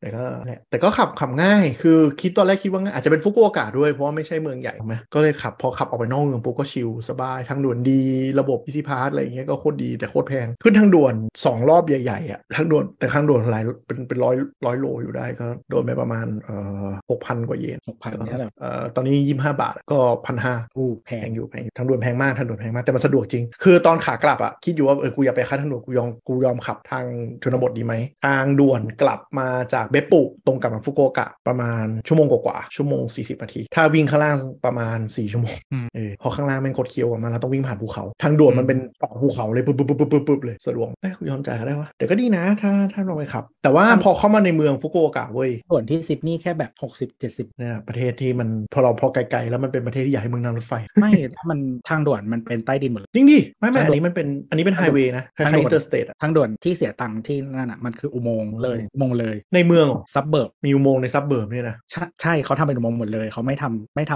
ำไม่ทำเหนือที่นี่ขึ้นมาเลย ไม่สวยโอ้แพงตายห่าคิดตั้งถูกประเทศโลกที่หนึ่ง เออแต่ที่ญี่ปุ่นก็คือเส้นที่เราขับอะมันสวยมากมันขับ ผ่านภูคงภูเขาวิวฟินใช้ได้ เออแต่ว่าพอเข้ามาในเมืองก็เลยรู้ว่าเออถ้าแบบคนญี่ปุ่นที่มันไม่ต้องไปไหนไกลอะคือเออธุรกิจเช่ารถญี่ปุ่นอะมันค่อนข้างใหญ่มาก คือคนญี่ปุ่นก็เช่ารถเยอะมาก คือเพราะว่าเหตุผลในเมืองก็คือเนี่ยแหละถ้าเราเข้าใจกันนะว่าจะซื้อรถต้องมีที่จอดรถจ่ายภาษีรถค่อนข้างเยอะ แล้วก็ค่า maintenance อะไรอย่างงี้วุ่นวายจิก ปกติที่อยู่มันอาจจะจะไม่มีถ้าอยู่ในเมืองมากมันไม่มีที่จอดก็ต้องไปเช่าที่ parking ใช่แล้วแพงที่ก็จต้ออดงรถญี่ปุ่นแพงที่จอดรถญี่ปุ่นแพงขนาดไปเที่ยวที่เป็นนอกเมืองอะไรอย่างเงี้ยแบบเหมาเหมาๆทั้งวันหรือต่อครั้งอย่างเงี้ยก็จะอยู่ประมาณ3 0 0ถึง500เยนอันนี้ต่างจังหวัดเลยนะ แต่มันอยู่สถานที่ท่องเที่ยวเขาก็ทำเป็นธุรกิจก็ค่อนข้างแพงแต่ว่าถ้าไปพวกที่จอดรถหรือศาลจงศาลเจ้าอะไรเงี้ยก็จอดฟรี แต่ว่าพอเข้ามาในเมืองอะที่นั่นเขาจะคิดค่าจอดมีแบบ 20นาที 30นาที1ชั่วโมงก็เรียกเรียกเรียกเป็นคาบอะไรอย่างเงี้ยอย่างส่วนใหญ่คาบนิยมที่สุดคือ 30 นาทีก็ 30 นาทีอยู่ประมาณ200เยนแล้วไปแบบห้างก็ไม่มีแบบไปแต้มอะไรอย่างงี้นะจ่ายจ่ายตามจริงก็นั่นแหละครึ่งชั่วโมง 10 บาท 90 บาทเรื่องก็คนส่วนใหญ่เขาไม่ไม่ได้เอารถไปกันนี้ อืมใช่ใช่คือถ้าอยู่ในเมืองอะเขาไม่ขับรถกันแล้วก็อีกเหตุผลหนึ่งคือการขับรถในเมืองญี่ปุ่นในตัวในตัว urban มันแย่มากเลยอะคือไฟแดงแม่งมีทุกที่ทุกที่แบบขับไปแบบ 200 เมตรไฟแดง 200 เมตรไฟแดง 200 เมตรไฟแดง200เมตรไฟแดงแบบเยอะ เพราะมันไม่มีกฎหมายแบบเลี้ยวซ้ายผ่านตลอดเว้ยทุกคนเลยต้องรอไฟมันก็เลยแบบพระเจ้าช่วยมากขับรถในเมืองนี่คือประมาณ 5 โลบางทีเขาล่อไปครึ่งชั่วโมงครึ่งชั่วโมงโดยที่ไม่มีรถติดแต่เจอไฟแดงไฟแดงไฟแดงไฟแดงไฟแดงไฟแดงเงี้ยไปไปรับประสบการณ์ตอนที่เคนไปญี่ปุ่นซิดนีย์มาเออรู้สึกเมืองมันดีมากเลยซิดนีย์เหรออืมที่นั่นช่วงนั้นน่าจะประมาณแบบช่วงหน้าหนาวปะเออเป็นออเข้าทัมออทัมเออเป็นออทัมก็ไปวันแรกประมาณ 18ออสเตรเลียนี่แม่งตลกมากคือ มันจะชอบเป็นประเทศที่บริษัททัวร์ชอบมาขายโปรปีใหม่ถูกๆแล้วจะมีคนไทยกลุ่มหนึ่งไม่รู้ว่าซีน่าโลหรอกใต้อากาศมันกลับกับซีโลกเหนือเราไปก็คือจะไปร้อนเมือกตายที่นั่นอะไรอย่างเงี้ยแล้วความร้อนที่โน่นมันไม่เหมือนที่ไทยด้วยแม่งร้อนเถื่อนมากเหมือนหน้าร้อนญี่ปุ่นเหมือนกันที่แบบเหมือนคนไทยมันเพิ่งฮิตเที่ยวญี่ปุ่นแบบอองแมสเมื่อไม่นานนี้ใช่ไหมเออเออแล้วไม่รู้ไปชอบไปกันเดือนเจ็ดไปแบบกรกฎาเลยโอ้ถูกจังเลยลองไปดูไอ้เหี้ยตายอุ้ยนี่ขนาดเดือน 5 ก่อน คือเราไปอะโชคดีมันฝนตก ตอนฝนไม่ตกก็คือ 30 องศา แล้วแดดเปรี้ยงคือแดดลงมาก็คือจะตายอะแบบมันเผาหน้าเผาอะไรหมดเลย คนญี่ปุ่นแบบกางร่มเดินเป็นกองทัพเลยอะเออแดดมันแย่มาก นั่นแหละประเทศสี่ฤดูช่วงเวลาแดดจัดๆมันมันไม่ healthy เลยอะมันจะตายเอาความชื้นมันมันคือถ้าชื้นไปอะร่างกายเราอะระบายความร้อนไม่ได้เออเราก็จะรู้สึกไม่ดี แล้วก็ถ้าแห้งเกินไปผิวมันก็จะแสบถึงจะระบายความร้อนได้เราก็จะแบบเสียน้ำอะก็จะไม่ดีใช่ใช่ซึ่งประเทศสี่ฤดูอะไรเงี้ยพอช่วง summer มันจะร้อนแบบร้อนคุยไม่รู้เรื่องอะคือญี่ปุ่นยังดีเว้ยเพราะว่ามันเป็นประเทศบ้า aircon นึกออกปะมันมีมันยังมีแอร์เยอะ แต่ถ้าคุณไปแบบยุยุโรปอะแม่งตายจริงแบบแบบไม่เปิดแอร์กันแล้วก็ร้อนจนแบบอยู่ไม่ได้นี่ stroke มันถึงตายทุกปียุโรปแล้วออสเตรเลียเป็นไงตัว ก็เออคือเหมือนตั้งแต่ลงเครื่องเลยอะคือเหมือนเออเขาเรียกว่าอะไร จากที่เราบินมาเนาะแต่ว่าคิดว่าส่วนใหญ่เครื่องถ้ามาที่ซิดนีย์มันก็จะต้องบินมานี่แหละเพราะว่าเมืองที่มาอีกทางหมายถึงว่ามาจากมาจาก west นะไม่ใช่มาจากไม่ได้มาจากฝั่งตะวันคือเครื่องบินมันจะบินแล้ววนเหมือนเหมือนวนรอบเมืองอะแล้วค่อยลงอะอ๋อแล้ว flight ที่ไปมันเป็นเออเป็นเหมือน red eyeก็คือแบบมาถึงตอนเช้าพอดีพระอาทิตย์ขึ้นแล้วอ่าก็จะเห็นก็รู้สึกว่าแบบอีแค่นี่ของอะไรวะบินมันอะคือเห็นเห็นว่ามีซัมติงแต่ว่าเออแบบไม่ใช่เมืองอะไปดูไม่ใช่เมืองเป็นแต่ต้นไม้รอ คือออสเตรเลียไม่เคยอยู่ในแผนที่อยากจะไปฟังใจ คือมองลงไปแล้วก็แบบอีแค่ทำไมมีแต่ต้นไม้เมืองมึงอยู่ไหนเออแล้วก็โอเคคือคือคือก็อยากเครื่องบินมันบนสนามมันจะออกไปที่เหมือนอ่าวอ่าวมันชื่ออะไรวะนั่นแหละแล้วก็ค่อยลงมาที่สนามก็เลยคือมันก็เห็นเมืองมาเรื่อยๆก็คือแบบซับเบิร์บมันกว้างมากซึ่งจริงอ๋อๆปกติแล้วคือสิ่งที่ไม่ค่อยดีเท่าไหร่แต่ว่านั่นแหละแต่ว่าต้นไม้เยอะมากๆรู้สึกว่าเป็นที่ที่ต้นไม้เยอะมากงงมากหรอเออคือดูจากอากาศก็คือแบบต้นไม้คุมใช่เมืองใช่แม้กระทั่งแม้กระทั่งในในในในเอิบเนี้ยหรอ คือถ้าในคอคอจริง ๆอะที่เป็นเอ่อที่เป็นตรงแบบ ตรงกลางเมืองเลยที่เป็นซีบีอย่างเงี้ยอ่าก็ก็มีต้นไม้แต่ว่าโอเคมันคงมันไม่ได้เยอะมากอะนะ แต่ว่าแบบคือถ้าคุณเทียบกับเมืองแบบเอ่อฮ่องกงหรือว่าสิงคโปร์อะไรก็คือต้นไม้อ่าเยอะกว่านั้น ก็เออตรงตรงตรงกลางเมืองมันจะมีความแบบ hilly นิดนิดๆอะไรอย่างเงี้ยไม่มากคือซิดนีย์เท่าที่เราเข้าใจมันเป็นเมืองที่แบบอยู่ริมชายชายฝั่งเลยถูกปะแล้วมันมีเหมือนคล้าย ๆ แบบฟยอร์ดหรือแบบน้ำอะไรสักอย่างแหลมเข้ามาใช่ไหมที่เราจะเห็นไอ้มันเป็นไอ้เหมือนเออมันเป็นเหมือนอ่าวอะไรเงี้ยมันจะไม่ไม่ได้เออมันไม่ได้เป็นมันไม่ได้แบบว่า เขาเรียกว่าอะไรซิกแซกเยอะเท่าแนวฟยอร์ดแต่ว่าเนื่องจากว่ามันไม่ไม่ได้หนาไม่ได้หนาวขนาด แต่ว่าก็มันก็จะมีอ่าวมีอะไรอ่ามีหลายหลายอ่าว แล้วก็มันมีเรือมันมีเหมือนเรือเมย์วิ่งด้วยนะเอ๊ะเออคือในเมืองอะมันมีเหมือนแบบเราไม่รู้เขาใช้คำว่าอะไรอะแต่ประมาณแต่เป็นแบบที่ที่เป็นเออเป็นแหล่งน้ำอะมีหลายอันอะ แล้วมันมีเรือวิ่งเว้ยอืมก็บางบางจุดก็คือเรือมาจากทะเลได้ บางจุดก็คือเหมือนวิ่งข้างในเอออสามารถสัญจรทางน้ำได้บางทีเออจะดูเป็นเมืองที่มีน้ำเยอะเออมีน้ำเยอะแล้วก็เออคือถ้าอยู่นอกเมืองหน่อยคือแบบซับเบิร์บมันมีความแบบตอนที่เราเดินเดินอยู่รู้สึกคล้ายๆอเมริกา แต่ว่าแบบคือมันก็เป็นบ้านเล็กๆ ทุกบ้านเล็กๆกันนะที่ที่ทุกบ้านมีรั้วแบบประมาณหน้าแข้งอะรั้วหน้าแข้งรั้วรั้วที่ไม่ปิดอะรั้วแสดงอาณาเขต แต่ไม่ได้เป็นรั้วป้องกันภัย ใช่อ่าแล้วก็แบบมีฟุตบาทกว้างๆหน่อยก็ แต่ต้นไม้แบบเยอะมากๆ ดีนะเออดูน่าอยู่ฟังเอออันนี้คือ suburb แต่ว่าถ้าในเมืองก็ก็อย่างที่บอกก็จะมีตึกสูงนะก็ ซึ่งมันก็จะเป็นแนวแบบก็คล้ายๆฮ่องกงมันก็คือมีชานให้คุณเดินชานคืออะไรวะคือมันจะเป็นเหมือน walk walk walk way อย่างเงี้ยเหรอคือมันมันเป็นมันเป็นเขาเรียกอะไรฟุตบาทที่เป็นสอง step step นอกกับ step step ไม่ออกที่อยู่ที่อยู่เหมือนใต้ตึกอะกับที่ที่เป็นฟุตบาทจริงอะอ๋อโอเคอ่าเข้าใจ บางที่ก็จะเป็นอย่างแล้วก็จริง ๆ มันมีเหมือนคล้ายๆ square หรืออะไรประมาณนี้หลายอันแล้วเออเห็นเขาบอกว่าบางอันก็คือเพิ่งมีหลังโควิด ก็คืออารถรถมันวิ่งน้อยกูก็เลยปิดเลนแค่ตรงกลางแล้วให้กลายไปที่คนเดินได้หมดอุ้ยดีหลายเนาะที่เลยอืมดูเป็น urban planning ที่ที่สิงคโปร์พยายามจะไปตอนเนี้ยตรงไหนที่รถเริ่มน้อยลงก็พี่แกก็ปิดถนนดื้อๆเลยเออแล้วก็ก็มันมี tram เนาะที่ซิดนีย์มันมี tram แต่ว่าที่ที่ไปนี่คือไม่ได้นั่งรถไฟอะขับรถครับ มีขับรถแล้วก็มีนั่ง Uber อ่าแต่อยู่ในแค่ซิดนีย์เหรอ อยู่แค่ซิดนีย์ไม่ได้ไม่ได้ไปเที่ยว ก็เออนั่นแหละ ก็เออเราว่าเมืองมันก็ค่อนข้างดีแล้วก็แบบไปตรงที่ที่ถ่ายรูปให้ดูแบบตรงเขาเรียกว่าอะไรวะ Darling Darling Harbour อืมแบบคือมีสิ่งอะไรวะ ที่สร้างใหม่อยู่เต็มหมดเลย แบบว่ามีแบบ exhibition center มีห้างมีเหมือนพิพิธภัณฑ์มีอะไรก็ไม่รู้ว่าเออไม่รู้คนคนคนที่พาไปคือคนที่อยู่ซิดนีย์เขาก็บอกอ๋อไม่ได้มาหลายปีแล้วเพิ่งเห็นเหมือนกันถ้าถ้าไม่พามาก็ไม่เห็นมาแล้วแต่ว่ามันแบบแบบแต่มันมี public space ที่แบบคนมาใช้แล้วแบบดีอะเออดีมากเลยอืมจริงออสเตรเลียมันแค่ข้อเสียอย่างเดียวคือมันไกลจากชาวโลก แต่ในแง่แง่ของด้านกฎหมายด้านเมืองด้านหลายๆอย่างก็ถือเป็นแนวหน้าของโลก เป็นประเทศที่คุ้มครองอิเล็กทรอนิกส์2ปีบังคับทุกเจ้า แนวหน้าด้านการปล่อยแก๊สเอ่อขุดทรัพยากรธรรมชาติด้วยก็คือขุดไปขายที่จีนจริง ๆ เออนั่นแหละไม่แต่ว่าแต่ว่าก็คือหมายถึงว่าเออในเมืองที่ที่คนอยู่มันก็ดีนะหมายถึงว่าสัมผัสแบบว่าไม่กี่วันถนนก็อ๋อรถรถเนี่ยเขาเหมือนปีนี้เขามี scheme เรื่องเออปกติเวลาซื้อมันจะต้องมี tax อะไรประมาณนี้ก็เขาจะ free tax ให้พวกรถไฟฟ้า แล้วก็ถ้าซื้อเป็นรถบริษัทก็ฟรีอะใช่คือมามาช้าแต่ว่ามามาค่อนข้างดีก็คือออสเตรเลียเนี่ยเป็นดราม่ามีดราม่ามานานมากเรื่องรถเรื่อง scheme รถไฟฟ้าแย่มากอืมทั้งทั้งที่แบบคน willing to ซื้อเยอะเข้าใจว่าไม่รู้ว่าพวกบริษัทรถน้ำมันไปล็อบบี้อะไรไว้เปล่าแหล่งส่งออกใหญ่ ไม่แต่ว่าตอนนี้เออเขาเรียกว่าอะไรโรงงานรถทั้งหมดในออสเตรเลียปิดหมดแล้วเออไม่หมายถึงว่าอาจจะอาจจะเป็น export จากรถญี่ปุ่นก็คือที่ไทยเออพวกค่ายรถญี่ปุ่นน่ะจะไปล็อบบี้อะไรเพื่อก็ไม่รู้เหมือนกัน แต่ว่า scheme ก็คือเรื่องรถไฟฟ้าเนี่ยเพิ่งมาปีที่แล้ว แล้วก็ค่อนข้างดุเทสลาก็เลยได้อันนี้ส่งส์เพิ่มมาสมควรแต่ไม่แต่อยู่หลายวันไม่เห็นรถไฟฟ้าเลยในเมืองใช่ไหมใช่ทั้งในเมืองและนอกเมืองไม่เห็นเลยอาจจะเพิ่งเริ่มมีไงเพราะมันเพิ่งมีปีที่แล้วประมาณนั้นก็ไม่ไม่เห็นเลยว่าก็ไอ้นี้ก็เห็นน้อยตอนแรกคิดว่าแบบน่าจะได้เจอก็คือเอ่อโฮเดนฮะยี่ห้อท้องถิ่นไม่รู้จักเลยโอเดนตัวเย่ไปแล้วตัวเย่ไปโอเดน H O L D ของ GM โอ้โหไม่รู้จักเลยว่ะเออเป็นยี่ห้อของออสเตรเลียแล้วก็เออแต่ว่าที่ตอนคือพอ GM ซื้อไปอะเนาะมันก็จะเป็นเหมือนแบบเอารถอื่น ๆ ในเครือ GM อะไม่ว่าจะเป็นแปะแดแบรงนด์เชฟนู่นนนั่นคือมาแปะตาโฮเดนเนาะเป็นตามันเป็นอ่าเสือหรืออะไรสักอย่างแล้วก็ยกเว้นรุ่นหนึ่งที่มันเป็นรุ่นพิเศษที่ทำเองชื่อ Commodore อืมก็มันเป็นอารมณ์ประมาณแบบ full size เอ่อ full size saloon Commodore เสิร์ชดูก็ถ้าตายกับแลนเซอร์เลยเออซึ่งเป็นเมื่อก่อนไม่รู้เดี๋ยวนี้เขายังใช้อยู่หรือว่าน่าจะไม่ใช่ เมื่อก่อนเป็นรถของเขาเรียกว่าอะไรนายกต้องนั่งคอมรถมันไม่ได้ดูหรูดูดีมันมีก็มันเป็นรถในบ้านมันมีอยู่อันเดียว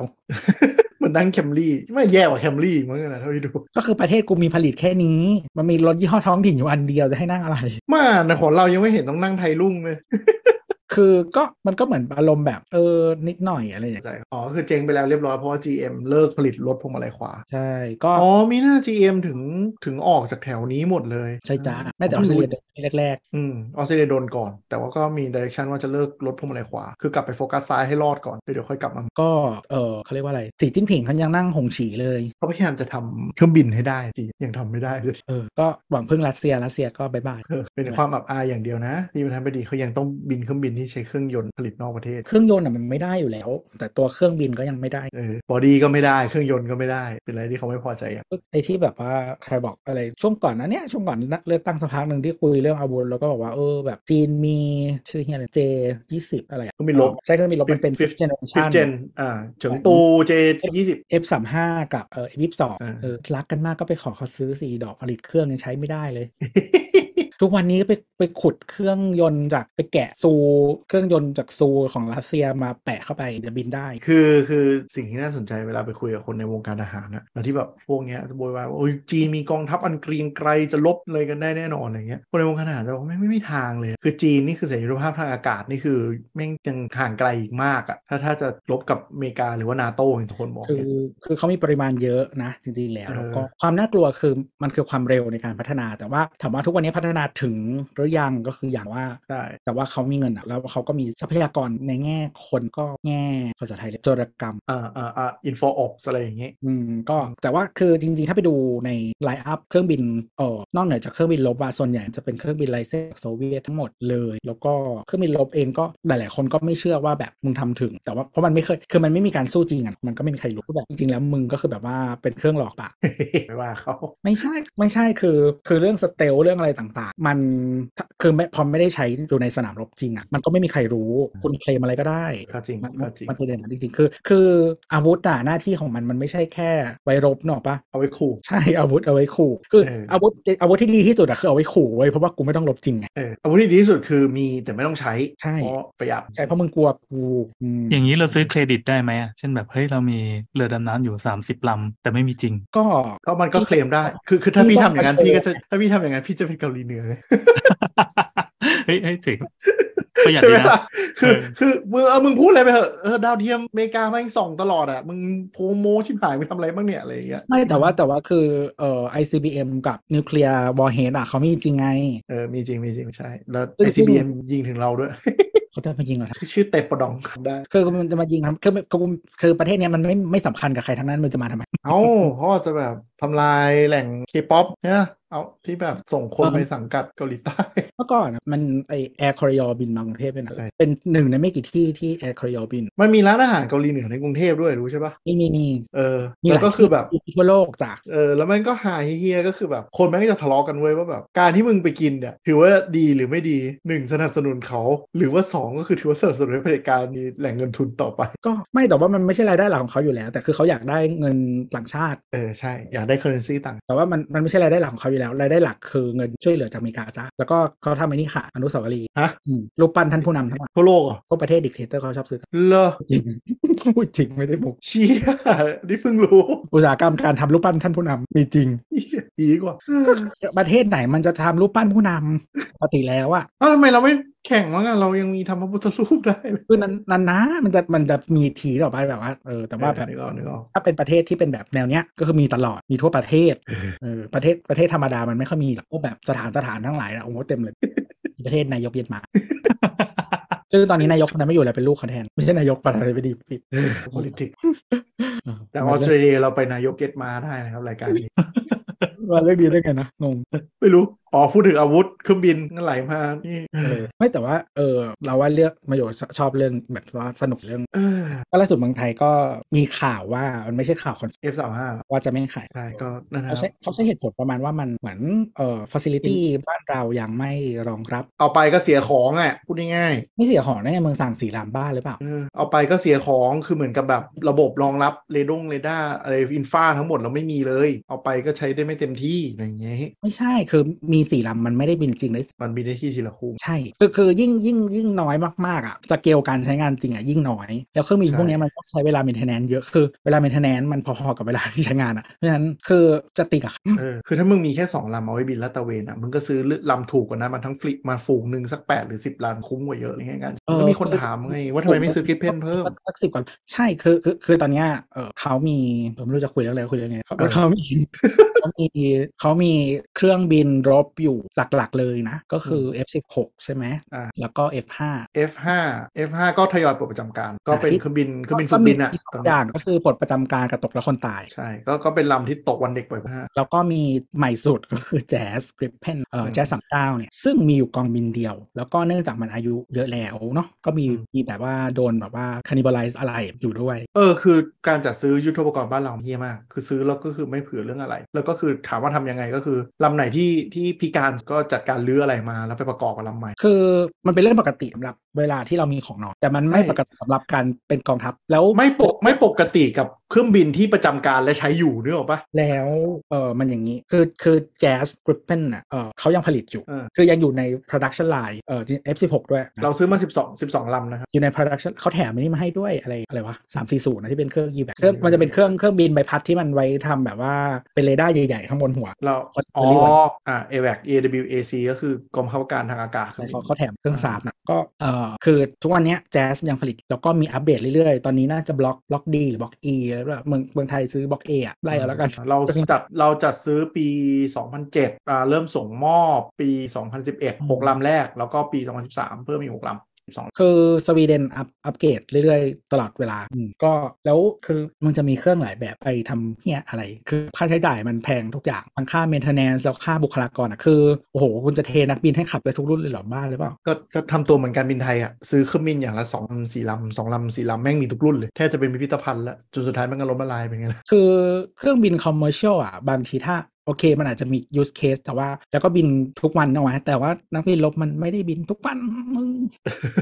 ไม่ใน commercial อะ อันนี้เผื่อใครไม่รู้คือพายลอ ตต้อง train กับเครื่องบินรุ่นนั้นโดยเฉพาะนะถึงบินได้แล้วราะฉะนั้นคือการที่การที่แล้วคุณเราซื้ออืมว่าคุณจะไม่มี simulator ถ้าคุณคุณต้องไปต่อคิวให้เขาเรียนนะ ถ้าแบบใช่มันไม่นิยมอะหรือว่าเครื่องที่คุณไม่มีอะใช่ แล้วก็คือกลายเป็นว่าการที่คุณมีเครื่องบินอ่าหลายรุ่นมากๆ ก็จะทำให้ 1 คุณวน pilot ไม่ได้ 2 คุณวนเครื่องไม่ได้ คือไม่มี benefit อะไรเลยของการแบบซื้อเครื่องบินแบบแบบหลาย ๆ รุ่นทีละเล็กทีละน้อยอะแล้วแต่ไม่แต่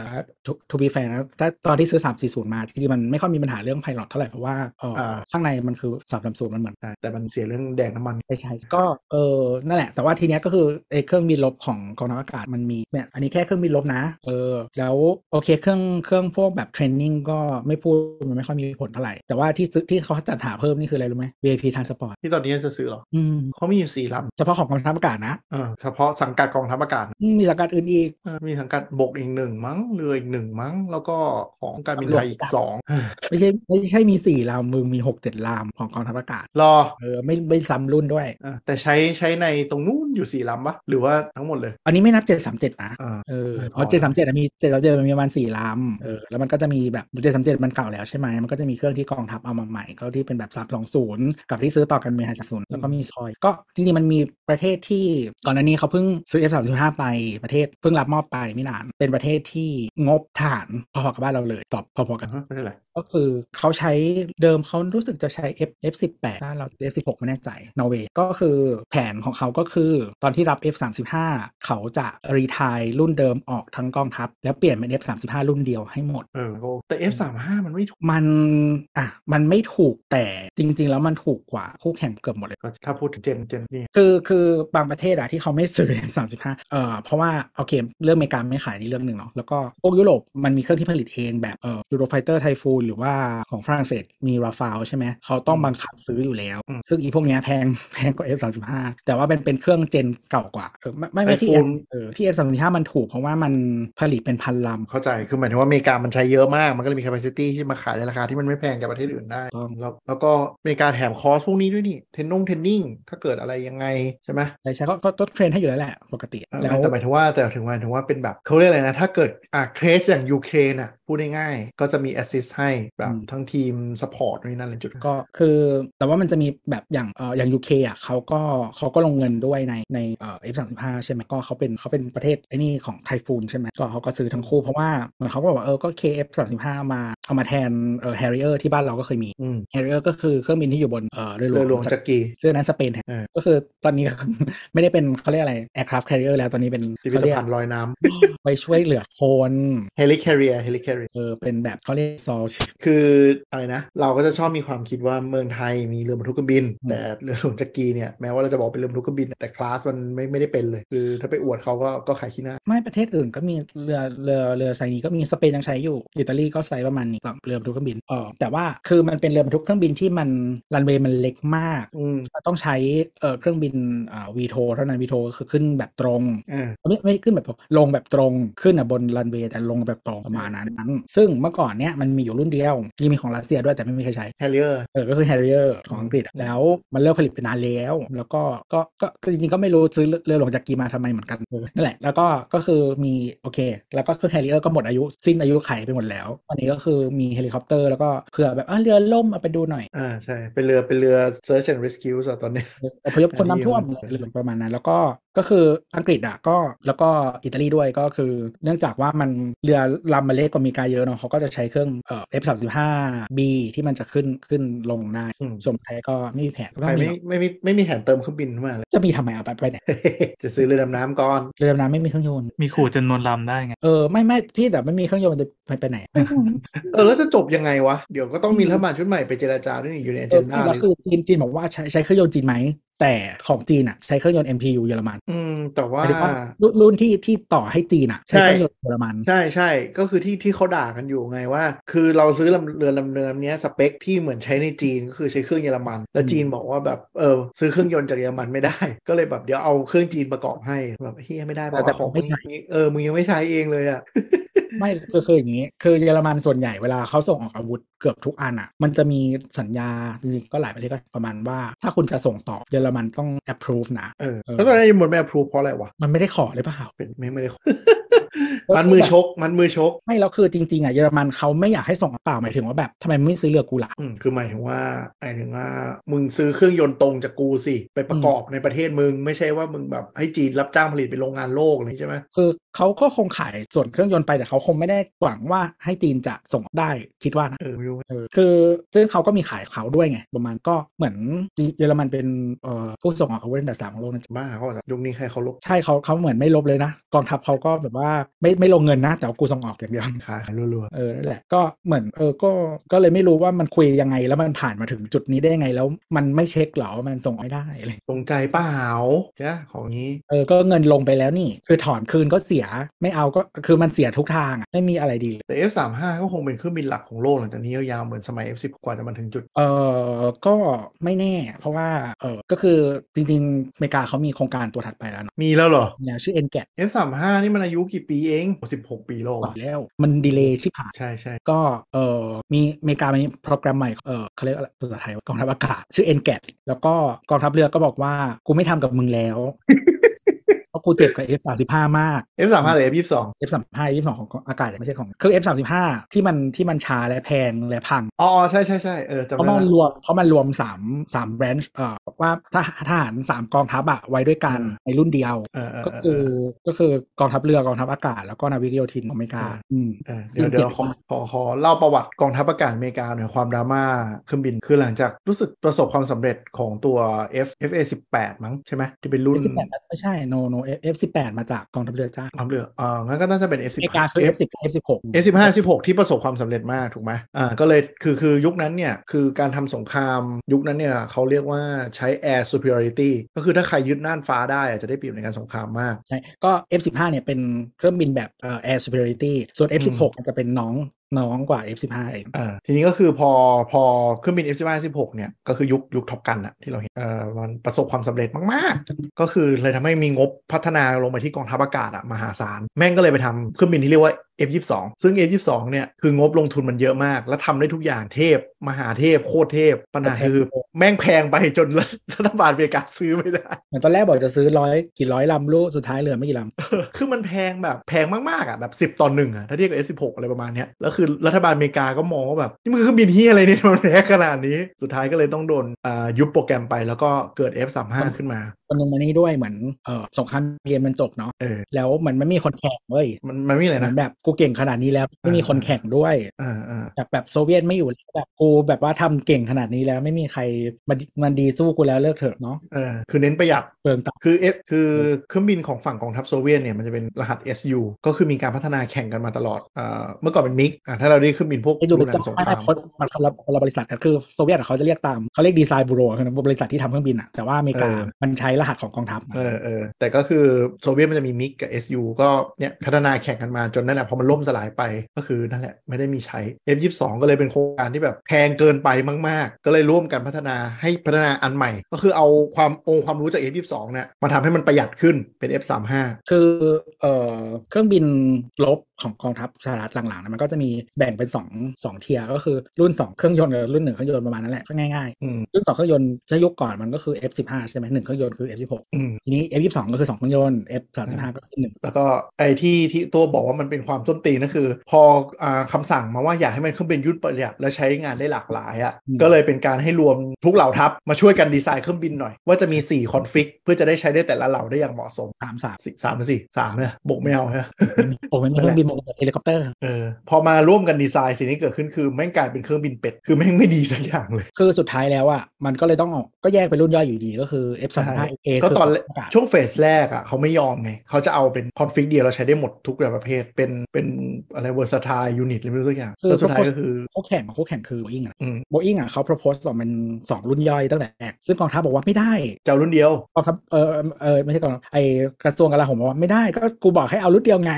Lockheed Martin ก็ทำได้อืมสุดท้ายก็คือไม่ได้ สุดท้ายก็คือแบ่งเป็นสามรุ่นย่อยอีกสัตว์ที่จะได้แก้ปัญหา delay อยู่เกือบเกือบสิบปีป่ะเละเทะมากอะ over budget ตั้งกี่เท่านั้นเออคือสุดท้ายอะได้เครื่องบินที่ต่อ unit ถูกลง แต่ค่า R&D แพงกว่าเครื่องบินที่เคยทำทั้งหมดเป็นโปรแกรมเออที่แพงที่สุดที่เคยทำเออแต่ว่ามีจนแบบประเทศ ร่วมแชร์สิบกว่าประเทศนะเออจนซีเนตแม่งด่าว่าแบบ มึงต้องผลิตและขายออกมาให้ได้ และต้องใช้เป็นหลักเพราะว่ามันจมทุนไปเยอะมากแล้ว สุดท้ายก็เลยโดนบังคับว่าแบบหลังจากนี้ฟลีดของอเมริกาก็จะเหลือเครื่องบินลำเดียวเลยก็คือ F35 เกือบทั้งหมดเป็นอย่างเป็นส่วนใหญ่ไม่ไม่แต่ว่าตอนนี้เขาเปลี่ยนแผนแล้วเปลี่ยนอีกแล้วเหรอก็คือจะซื้อ F15 เพิ่มเอามาทำอะไรคือ F15 มันเอามาถ่ายหนังจริงๆ F15 F15 รุ่นบล็อกล่าสุดอะ EX นะแพงกว่า F35 นะหรอแต่ว่า Air Superiority มันดีกว่าใช่ไหมไม่การ maintenance ถูกกว่ามากไม่ก็คือเหมือนว่าเขาคิดแล้วว่ากูซื้อ F35 ไป แล้วแบบ maintenance มันแพงอะมันก็คือไม่ได้บินเออคือถ้ามันแพงมากอะ คือไอ้เครื่องบินพวกเนี้ยคือเอ่อเวลาที่ maintenance มันพอๆเวลาใช้อะนะยิ่งใช้มากก็ต้องยิ่ง maintenance มาก ก็เพราะฉะนั้นโหงบมันมหาศาลมากค่าเนี่ยนะอืมเออก็เลยแบบไปจบเหมือนราคาไม่ต่างกันมาก F15 แพงกว่านิดหน่อยกูซื้อ F15 เพิ่มดีกว่าประมาณนั้นแต่เข้าใจว่ากองทัพกองทัพอ่าอากาศไอกองทัพอเมริกาก็คงเขาเรียกว่าอะไรถ่วงซัพพลายเออร์หลักๆ ทั้งสองอันด้วยแหละ ทั้ง Lockheed กับโบอิงเออไม่งั้นไม่อยากพึ่งพาใครมากเกินไปเลยต้องกระจายก็ก็เขามีโปรแกรมใหม่แล้วก็คือของกองทัพอากาศคือชื่อ NGAD ก็อ่าของกองทัพเรือชื่อ F/A-XX แยกกันแยกกันพัฒนาเลย ไม่ต้องมาทะเลาะกันแล้วบ๊ายบายกูไม่อยู่กับมึงแล้ว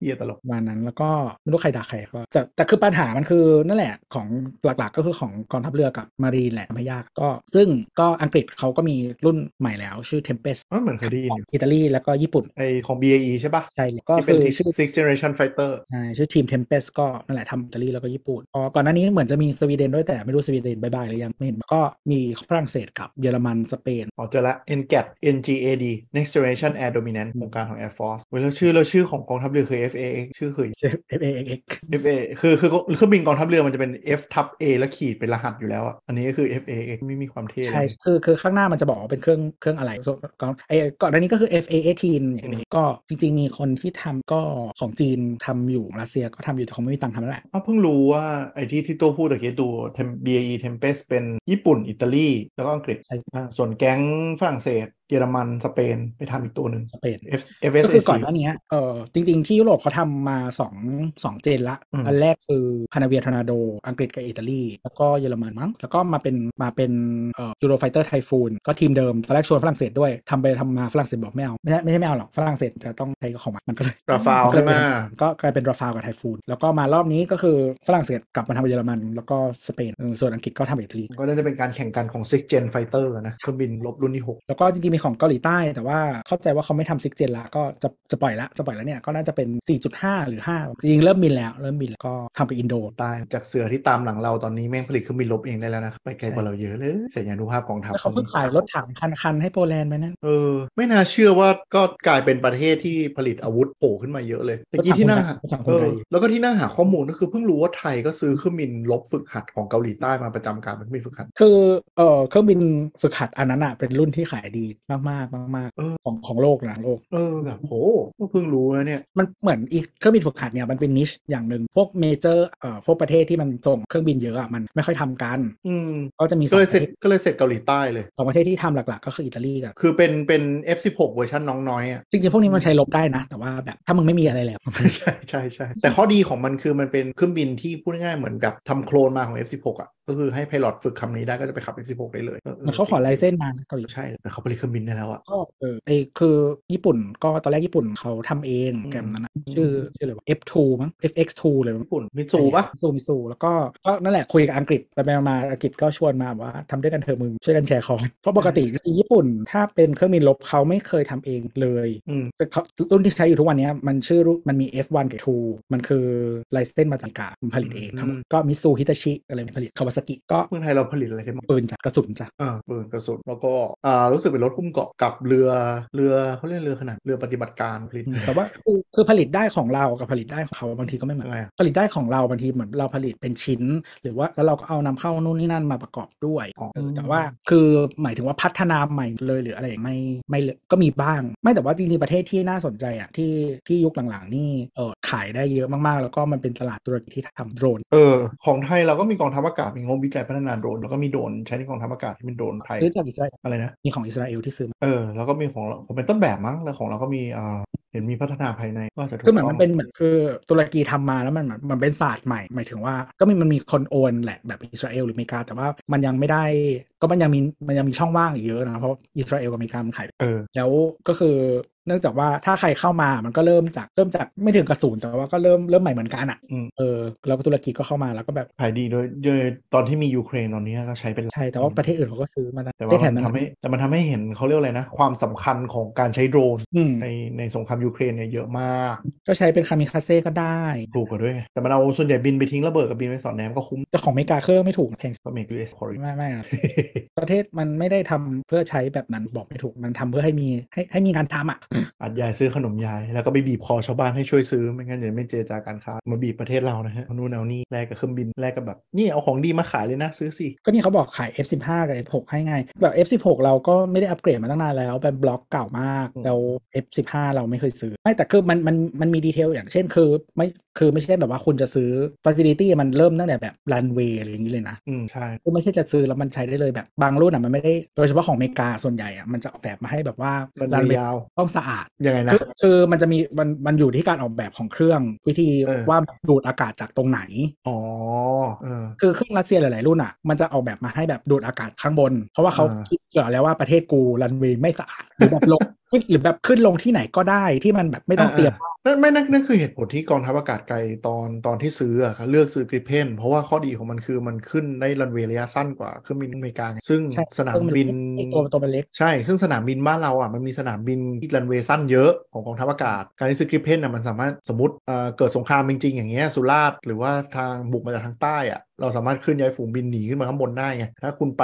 คุณไปใช้อย่างอื่นอะมันก็จะ limit run เอ่อสนามบินที่ใช้ได้อะน้อยกว่าเยอะ การซื้อ Gripen มันก็เป็นตัวเลือกที่ฉลาดอะตอนนั้นมันก็มีคนหลายคนชมว่าแบบเออซื้อไม่มันครับก็เป็นซื้อเพิ่มไหมล่ะไม่รู้แม่งไม่เคยไม่เคยอัปเกรดเลยที่ซื้อมา เออ ซื้อมาก็ดองปืนอิสราเอลเหมือนกันซื้อมาก็ดองไม่อัปเกรดเลยที่บราซิลอะเขาอัปเกรดตามสวีเดนตลอดเลยอืมก็อย่างบปืราซินลก็ซื้อปืนทาโวที่เราซื้อมาบรรจุเป็นอะไรนะปรยยี่เบของไทยอะก็ไม่ค่อยพัฒนาอะไรแล้วสุดท้ายทหารหลายคนก็กลับไปใช้ M16 กันเอ้ยเอ้ยกลับไปใช้ M4 กันบ้าบออะไรกันคือนั่นแหละก็ไม่รู้รอดูรัฐบาลใหม่ว่ามันจะช่วยได้หรือเปล่าก็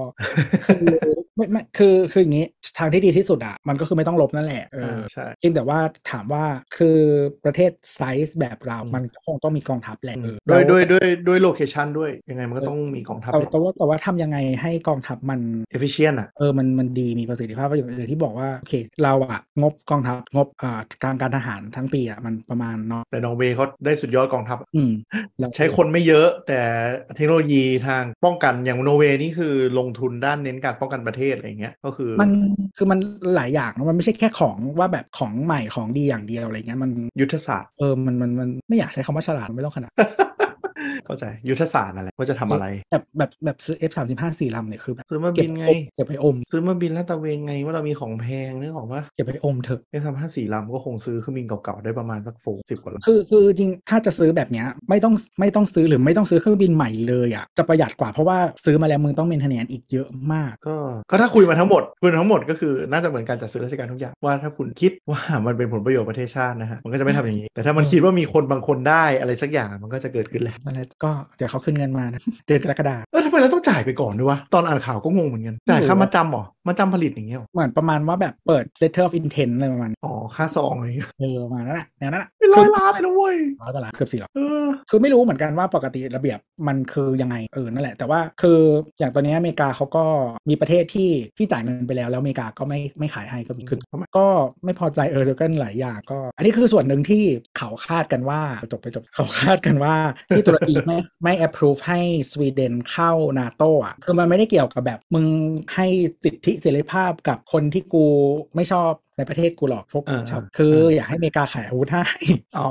ทำตัวให้เรียกร้องความสนใจ เออทำตัวมีปัญหาเออจะได้มีคนมาโอ้ว่างั้นแต่ก็คือคือเนื่องจากว่าตัว treaty มันดีไซน์มาแบบนี้ว่าแบบมันต้อง unanimous เท่านั้น ก็คือหมายถึงว่าสมาชิกปัจจุบันอะต้องอ่าแอปเท่านั้นมันถึงจะผ่านได้ ถ้ามีคนแย้งหนึ่งเพราะฉะคนั้นนก็คือต้องรอ resolve ใช่แล้วคือจริงๆมันก็เป็นจริง concept เดียวกับ EU เลยก็คืออีประเทศที่มีปัญหาก็คือเป็นคนมีปัญหาตลอดเวลา แล้วก็จะได้สิ่งที่ต้องการ เพราะว่าแบบกฎมันมาแบบนี้ว่า1คนก็คือขัดทุกคนหนึ่งมันจะมียุคหนึ่งถ้าจำไม่ผิดอะไรวะอิตาลีปะชอบงองไงก็จริงๆอิตาลีมันก็งองแงอยู่แต่ว่าหมายถึงว่าแบบมันไม่เลเวลไม่ไม่เลเวลแบบฮังการีหรือเออหรือกรีซไงเออคือคืออย่างฮังการีนี่แบบล่าสุดมีที่ทะเลาะกันเรื่องแบบ แล้วก็โปแลนด์เออน่าจะคล้ายๆคล้ายๆกันเรื่องแบบที่โปแลนด์มันมีเมืองที่แบน LGBTQ อือฮึแต่ EU ก็บอกว่ามึงไม่ต้องเอาเงิน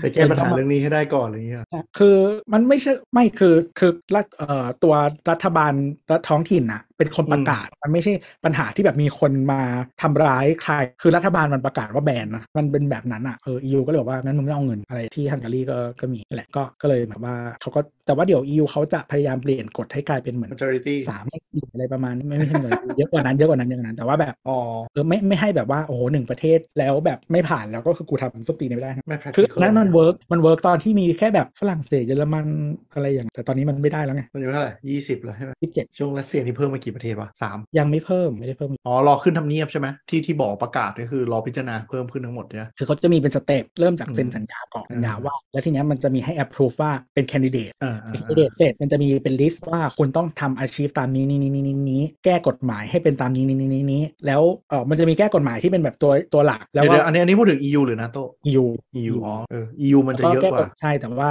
เข้า EU น่าจะง่ายกว่าเข้านาโตถ้าเป็นเคสยูเครนอ่าใช่แล้วก็ทำไปตาม list ไปอะแล้วแต่คือมันจะมีความยากก็คือว่าต้องเอายิ่งนานไปอะกฎหมาย EU เพิ่มขึ้นทุกวันมึงเอาใส่เข้าไปด้วยใส่อ้วกแตกอะเช่นกิจมาถึงตีอยู่ตอนนี้ไงที่มีคนเสนอว่าเอากฎหมาย EU ออกให้หมด แล้วก็มีคนบอกว่ามึงจะเอาออกทำไมในเมื่อ เดี๋ยวต้องไปทำการค้ากับเขาอยู่ดีไม่ไม่ใช่กฎหมายเนี่ยบางอันอะมันคือกฎหมายที่แบบใช้ Common มาเป็นหลายสิบปีแล้วอะอืมสมัยตั้งแต่อยู่ใน EU แล้วสมัยอยู่ใน EU เนี่ยพวกมึงก็โหวตตัวแทนเข้าไปโหวตในสภา EU มันก็มาจากพวกมึงนั่นแหละ คือมันไม่ได้เป็นแบบใครก็ไม่รู้สั่งมา พวกมึงพา t ิเ a t ตั้งแต่แรกก็คนคนเขามองว่านี่เป็นการแบบ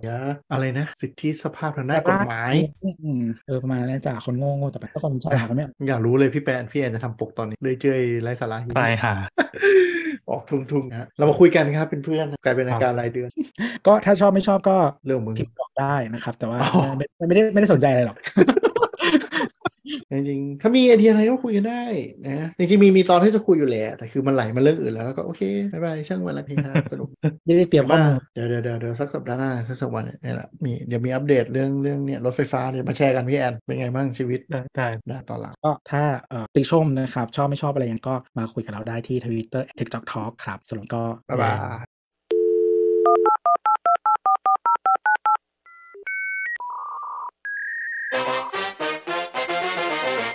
Yeah.